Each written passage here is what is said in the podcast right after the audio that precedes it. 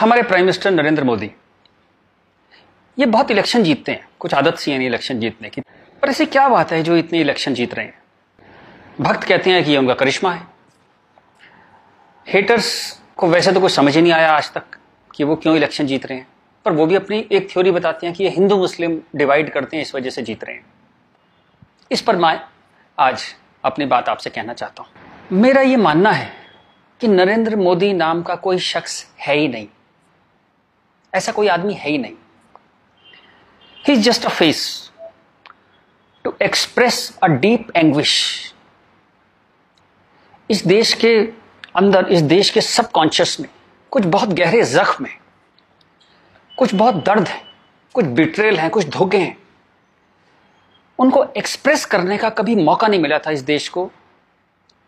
एक मौका मिला, उस मौके का नाम है नरेंद्र मोदी।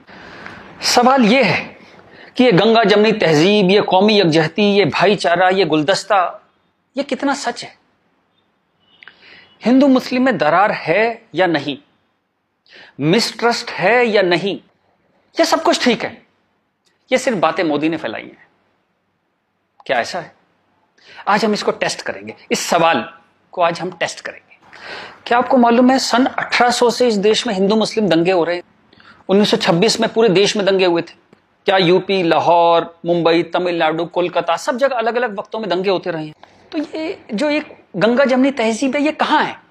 अगर इतने दंगे होते रहे सौ साल से दंगे हो रहे हैं तो कहाँ है ये गंगा जमनी तहजीब चलिए एक और तरह से देखते हैं।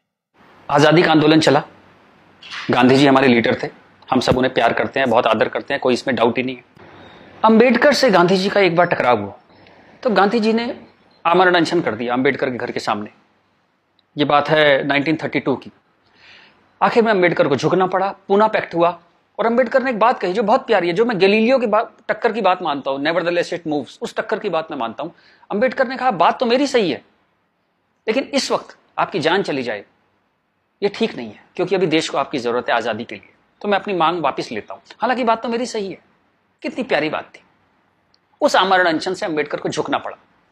1939 कांग्रेस का अधिवेशन तिरुचली सुभाष चंद्र बोस जीत गए थे। कांग्रेस अध्यक्ष के लिए सीतारामैया हार गए थे। लेकिन गांधी जी ने कहा कि नहीं, बोस नहीं बनेंगे, वरना मैं छोड़ दूँगा कांग्रेस, ये, वो, बहुत कुछ टेंट्रम थ्रो किया। तो सुभाष चंद्र बोस ने त्याग पत्र दिया। यहाँ भी गांधी जी की जिद आगे आई। अंग्रेज़ों के खिलाफ भी उन्होंने भूख हड़ताल करी तो अंग्रेज़ों को झुकना पड़ा। तो लोगों के दिल में ये सवाल है, मेरे दिल में सवाल था, जब मैं सेवंथ एट्थ स्टैंडर्ड में था तो मैंने अपने टीचर से पूछा था। जब जिन्ना ने कहा कि इस देश का पार्टीशन होगा, बंटवारा होगा तो गांधी जी ने उसके घर के सामने आमरण अनशन क्यों नहीं किया? इस सवाल का जवाब कौन देगा? मुझे आज तक इस सवाल का जवाब नहीं मिला। खैर, उसके बाद जिन्ना अड़ गए तो पार्टीशन हुआ। 47 में पार्टीशन में करीबन 15-20 लाख डेड बॉडीज, जो हिटलर नहीं कर पाया 15-20 लाख डेड बॉडीज हमने देखी। कुछ करोड़, एक डेढ़ करोड़ लोग यहाँ से उजड़ के वहाँ गए, वहाँ से वहाँ से उजड़ के यहाँ आए। पूरी ह्यूमन हिस्ट्री में इससे ज़्यादा डेंजरस इससे ज़्यादा खतरनाक चीज़ कुछ नहीं हुई। शायद वो रवांडा टूटसी में जो प्रॉब्लम हुई, वही इसकी टक्कर की प्रॉब्लम होगी। सैकड़ों सैकड़ों औरतों को नंगा करके सड़क पे चलाया जाता था, उसे पिंड यात्रा कहते थे। इतनी दर्दनाक चीज़। बट ये हुआ क्यों? एंड हु फेल्ड किस वजह से इतना बड़ा पार्टीशन हुआ? सिर्फ़ एक वजह से कि मुस्लिम्स ने कहा हम आपके साथ नहीं रहेंगे। और आप बकवास आज भी करे जा रहे हो गंगा जमनी तहजीब की कौमी यकजहती की। बीस लाख लाशें गिर गई आप अभी भी सच का सामना नहीं करोगे। उसके बाद जो पार्टीशन से लोग आए यहाँ बहुत सारे शहरों में रहे और अगले 20, 25, 30 साल बड़ी गरीबी में रहे ना उनके पास पैसे थे ना कैंप बोल दिया जाता था वहाँ कैंप में रहते थे। बहुत तकलीफों से उन्होंने 20, 30 साल बिताए। अब तो वो लोग नहीं है गुजर गए। लेकिन उनकी वो दर्द की वो जो रोंगटे खड़े कर देने वाली उनकी कहानियाँ थी वो कहानियाँ ज़िंदा है। वो लोग ज़िंदा नहीं है, पर वो कहानियाँ ज़िंदा है। और याद रखिएगा, कहानियाँ अपने हीरो से, अपने कैरेक्टर से ज़्यादा उम्र रखती हैं। जीसस चले गए, कहानियाँ हैं। राम चले गए, कृष्ण चले गए, उनकी कहानियाँ चलती हैं हज़ारों सालों से। तो वो लोग चले गए, पर वो कहानियाँ इस देश के सबकॉन्शियस में चली गई हैं। कलेक्टिव सबकॉन्शियस में वो कहानियाँ हैं। इसलिए जो आप हेट्रेड देखते हैं हिंदू मुस्लिम की, वो बड़ी एब्स्ट्रैक्ट सी हेट्रेड है। उसकी कोई शेप नहीं है आप मालूम भी नहीं पड़ता किस वजह से या किस चीज़ के लिए, पर वो है। फिर आज़ादी हो गई, सरकार बन गई कॉन्स्टिट्यूशन आ गया। उसके बाद फिर अजीब अजीब सी चीज़ें होने लगी इस देश में। शरिया की बातें होने लगी। चार शादियाँ कर सकते हैं, हाँ कर सकते हैं। शाहबानो आती थी तो पूरा पूरा पार्लियामेंट उल्टा लटक जाता था सुप्रीम कोर्ट को दबाने के लिए। ये कुछ अजीब अजीब सी चीज़ें होने लगी इस देश में। तो कभी ये को नहीं, क्यों नहीं कहा गया कि हाँ हम शरिया पूरी तरह लागू करेंगे? हिंदू चोर जेल में जाएगा, मुसलमान चोर के हाथ काट दिए जाएँगे, क्योंकि शरिया में ऐसा कहा गया है। ये कभी कहा ही नहीं गया। किसी प्लेटफॉर्म पर लोगों के दिल में था। अब इस सवाल को दबाया कैसे गया? कांग्रेस के हाथ में ताकत आई। अब उसे इस बात से बचना था कि पार्टीशन हमारी वजह से हुआ, हम लोग फेल हो गए। तो उन्होंने सारे टेक्स्ट बुक अपने हिसाब से लेके सारे यूनिवर्सिटीज के वाइस चांसलर्स और ये एनसीईआरटी सीबीएसई सबके हेड्स उन्होंने अपने आदमी भर्ती करने शुरू किए। उन्हीं लोगों को पद्मश्री देना शुरू किया, उन्हीं लोगों को तमाम मनसब और तमाम तरह की वही चीफ गेस्ट बनते थे जलसों में। सारी टेक्स्ट बुक वैसी छपने लगी। जहाँ बस यही बताया जाता था कि दे दिया में आज़ादी बिना खड़क बिना ढाल और वो जवाहरलाल नेहरू या फूल लगाते थे और उस बच्चे उन्हें चाचा नेहरू कहते थे। लाइसेंस राज था, सारा प्रेस उन्होंने कंट्रोल किया। और खुद वो बड़े मज़े से रोजा रोजा इफ्तार की पार्टियों में जाते थे। वो पार्टियाँ जहाँ ये बताया जाता था कि कोई मिसट्रस्ट नहीं है इन दोनों कौमों के बीच में। बढ़िया दावतें खा रहे थे, रोजा इफ्तार कर रहे थे। कांग्रेस बिकेम अ मछली मार पार्टी। उन्होंने मुस्लिम वोटों की फिशिंग स्टार्ट कर दी। यहाँ से फिशिंग स्टार्ट हुई। और अगेन वही बात कैरेट, एक बार जब बात समझ में आ गई तो फिर जितने नए नए लीडर आने लगे, Lalu, Mulayam and and so on Mamata Banerjee, सब वही फिशिंग में लग गए। मैं एक बड़ा इंटरेस्टिंग एक अपना परसेप्शन देना चाहता हूँ आपको। ब्रिटिशर्स जो 47 में इंडिया छोड़ के चले गए, मान लीजिए आज़ादी के बाद वो यहीं रह जाते। मान लीजिए, जैसे साउथ अफ्रीका में हुआ, वहाँ से जब अंग्रेज़ छोड़ के गए तो सारे अंग्रेज़ छोड़ के नहीं गए। बहुत सारे अंग्रेज़ वहीं रह गए। अफ्रीका में, आप उनकी क्रिकेट टीम देखते हैं ना, सारे उनके ग्रीम स्मिथ और पोलक और सब उनके एबीडी सारे उनके प्लेयर्स जो हैं जो नेशनल हीरोज हैं वो वाइट हैं। एक दो रबाडा वगैरह रबाडा और वो सब खेल लेते हैं बट मोस्टली वाइट्स खेलते हैं। अंग्रेज़ वहाँ से छोड़ के नहीं गए वहीं रह गए। खैर नेल्सन मंडेला ने उनको इतना खूबसूरती से हैंडल किया कि उस देश में भी वरना पार्टीशन होता और ऐसा ही खून बहता पर वो इतने ही स्मार्टली उन्होंने हैंडल किया वो एक अलग कहानी है। पढ़िएगा उसके बारे में। इस दुनिया की सबसे इंस्पायरिंग कहानियों में से है जो मंडेला ने किया।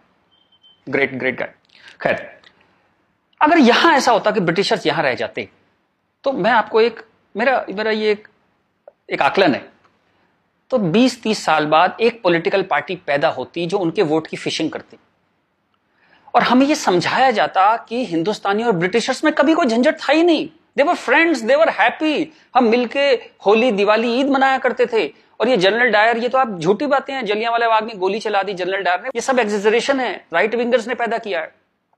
अगर अंग्रेज़ों के भी वोट यहाँ पे होते तो। तो ये झूठ चलता रहा। और Hindus got sick of it पर कहने का कोई कोई रास्ता नहीं था। कोई आउटलेट नहीं था इस बात को कहने का। कोई ऐसा चेहरा नहीं था वो जिसके साथ वो बात कहते कि वो एम्पैथी से हमारी बात सुनेगा। अब यहाँ मैं थोड़ी सी डिटूर लेना चाहता हूँ। कांग्रेस ने इस देश की बहुत सेवा की है। अगर इतनी मॉडर्न आउटलुक के नेहरू जी ना होते तो देश यहाँ तक ना पहुँचता। उतनी भयंकर गरीबी में जब दंगे भी थे वॉर भी थे, नेहरू जी ने इसरो के बारे में सोचा एटॉमिक पावर के बारे में सोचा आई के बारे में सोचा। ग्रेट गाय जो उनकी अच्छाइयाँ, वो अच्छाइयाँ हैं। बट इसी के साथ जो गलतियाँ भी उन्होंने बहुत बड़ी करी। एक इतनी बड़ी चीज़ को एलिफेंट इन द रूम जिसको बोलते हैं डायनासोर आपके सामने खड़ा था। आप उसे एड्रेस उसका सॉल्यूशन नहीं निकाल पाए, कम से कम हाँ तो कहते डायनासोर खड़ा है। और झूठ ऐसे ऐसे चलाए, जैसे कश्मीर के बारे में झूठ चलाया। 370 का तो कुछ हो नहीं सकता भाई। महाराजा हरि सिंह ने यही शर्त पे विलय किया था कश्मीर का, क्योंकि 370 उन्होंने तब किया तो कुछ हो ही नहीं सकता इसका। अब पता लगा ये झूठ है। महाराजा हरि सिंह ने ऐसा कुछ साइन ही नहीं किया था। ये तो दलाल टाइप के लोगों ने डेढ़ साल बाद, पौने दो साल बाद लाए 370 और अंबेडकर ने साफ़ साफ़ मना किया कि नहीं है ये 370 नहीं लगाऊँगा, इतनी खराब है ये। फिर भी लगा दिया आपने। ज़बरदस्ती ठोंक दिया आपने। अब मैं अपनी बात पे वापस आता हूँ कि नरेंद्र मोदी कोई आदमी है ही नहीं। ये वो खूंटी है, जिस पे पूरे देश ने अपना ये जो बरसों का गुस्सा है, पचास साल का नहीं, डेढ़ सौ, दो सौ सालों का गुस्सा टांगना शुरू कर दिया उस खूंटी पे। डिस्कशन स्टार्टेड हैपनिंग गुस्से को एक जगह मिली एंगर फाउंड अ वेंट चलिए एक और बात करते हैं। मेरा मानना है कि हम लोग एक एहसान फरामोश कौम है। जी, बिल्कुल ठीक सुना आपने। हम एहसान फरामोश लोग हैं। गुरु अर्जुन देव, गुरु तेग बहादुर, बंदा बहादुर, भाई मती दास, हकीकत राय, गुरु गोविंद सिंह, आपने नाम सुने? सिख गुरु उनके साथी। जब हिंदू कौम इस्लामिक रूलर से बहुत परेशान थी। फोर्स कन्वर्जन हो रहे थे, बहुत जुल्म हो रहे थे, जजिया, वजिया, बहुत चीज़ें थी। तो इन्होंने हिंदुओं को बचाने के लिए ये सब कुर्बानियाँ दी। किस गुरु को ज़िंदा जला दिया गया? किसको गर्म तवे पे भून दिया? बात समझ रहे हैं आप? जैसे सब्ज़ी बनाते हैं आप। गर्म तवे पे ज़िंदा भून दिया। किसको आरे में से, बीच में से काट दिया? किसको रुई से बाँध के जला दिया? किसके बच्चों को दीवार में चिनवा दिया? किसके बच्चों के दिल निकाल के बाप के मुँह में ठूस दिए? ये सब कहानियाँ हमने पढ़ी। इनकी कविताएँ हम स्टेज पे गाया करते थे जब हम छोटे थे। हकीकत हूँ, हकीकत को हकीकत जब बताऊँगा।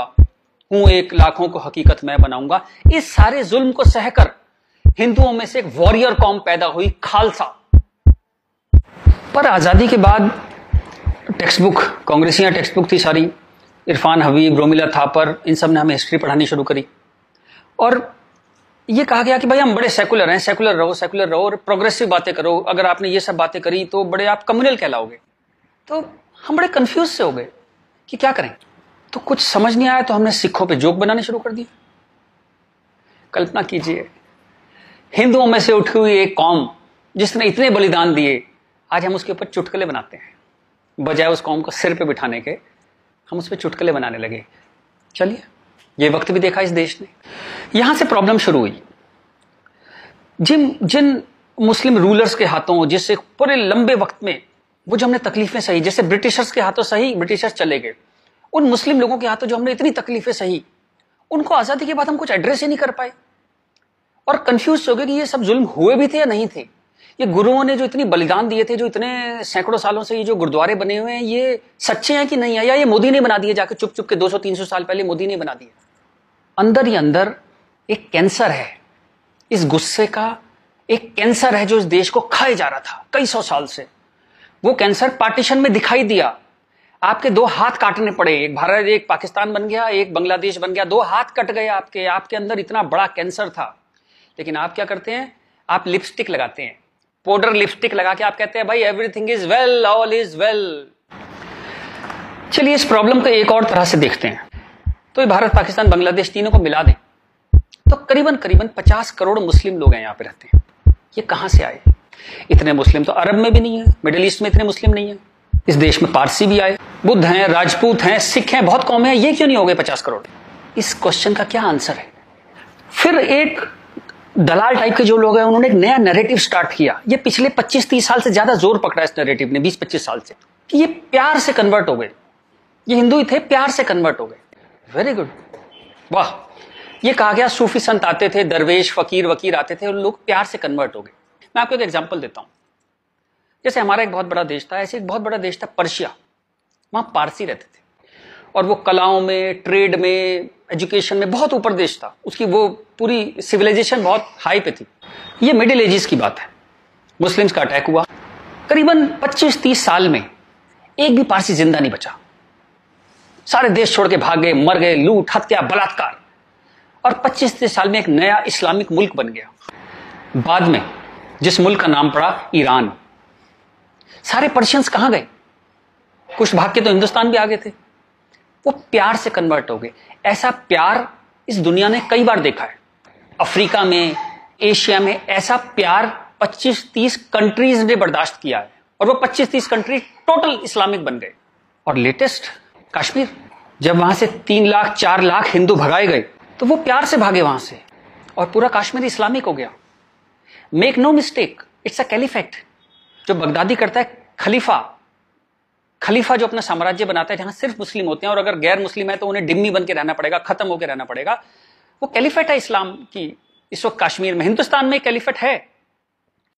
1921 में मालाबार में दंगा हुआ था, वहाँ भी कैलिफेट बनाने की कोशिश की गई थी। कुछ पचास हज़ार या एक लाख हिंदुओं को बाहर निकाल दिया था वहाँ से। फोर्स कन्वर्जन किया था। तो तब नहीं बना पाए, लेकिन आज कश्मीर में कैलिफेट है ध्यान रखिएगा।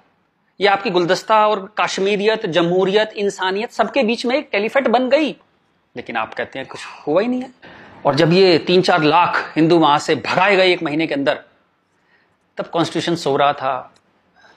इंटेलेक्चुअल सेमिनार कर रहे थे, गंगा जमनी तहजीब पे सेमिनार कर रहे थे। और इस तरह की तमाम रोजा इफ्तार की दावतें चल रही थी। हैप्पी एवरीबडी वॉज़ हैप्पी और जो पूरी तरह इस्लामिक नहीं बना उसके टुकड़े हुए, जैसे हिंदुस्तान के टुकड़े हुए, सूडान के टुकड़े हुए, और आपकी और हमारी ज़िंदगी में, हमारे लाइफ टाइम में स्वीडन का टुकड़े होंगे। आज से पंद्रह बीस साल के अंदर स्वीडन टूट जाएगा।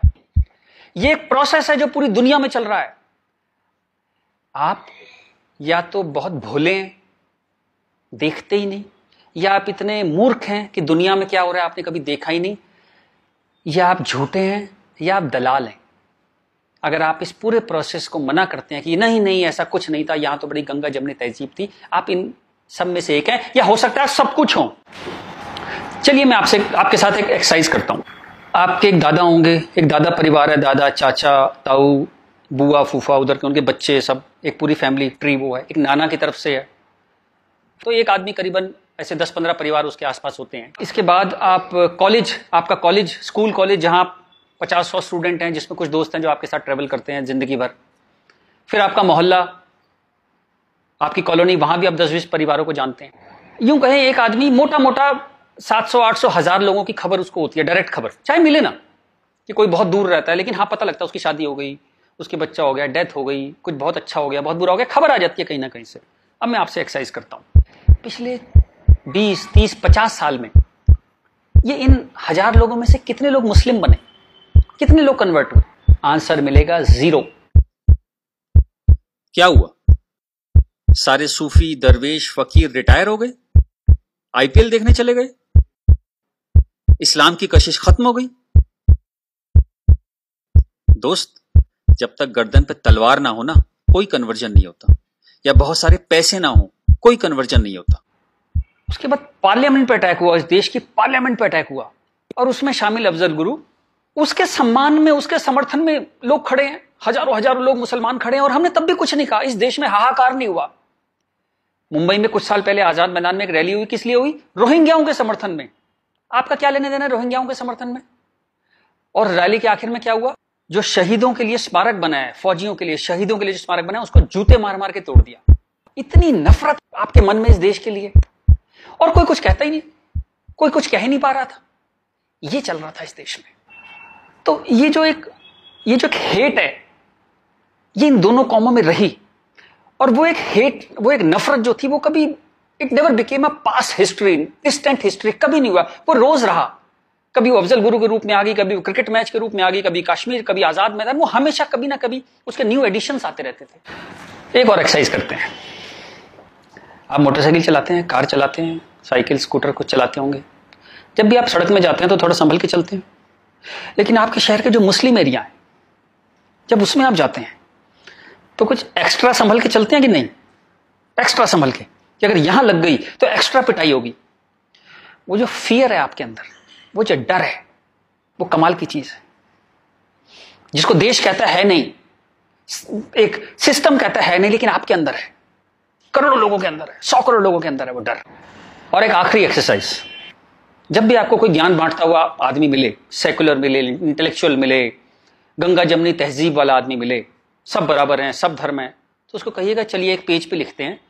गीता, बाइबल, कुरान सब एक जैसे हैं, जीसस, राम, कृष्ण, पैगंबर, मोहम्मद सब एक जैसे हैं। ना कोई छोटा, ना कोई बड़ा, सब प्यारे इंसान है, सब बढ़िया हैं, सब बराबर हैं। एक पेज पे लिख के उसे बोली जरा दो चार मुस्लिम से साइन करा के ला ऐसी ची की आवाज़ आएगी उस इंटेलेक्चुअल की आपके पास ज़िंदगी में दोबारा नहीं आएगा वो। एक मुसलमान के साइन नहीं करा सकता इस बात पे। ये सारा ड्रामा हमारे लिए है ये। तो जहाँ से मैंने बात शुरू करी थी कि ये जो गुस्सा है, ये कई सौ साल का गुस्सा है, जिसको वेंट नहीं मिला कभी, निकलने की जगह नहीं मिली। और ये जो बार बार दंगे होते हैं ना, ये उसकी ईएमआई है। And coming back to the point Modi कोई आदमी है ही नहीं।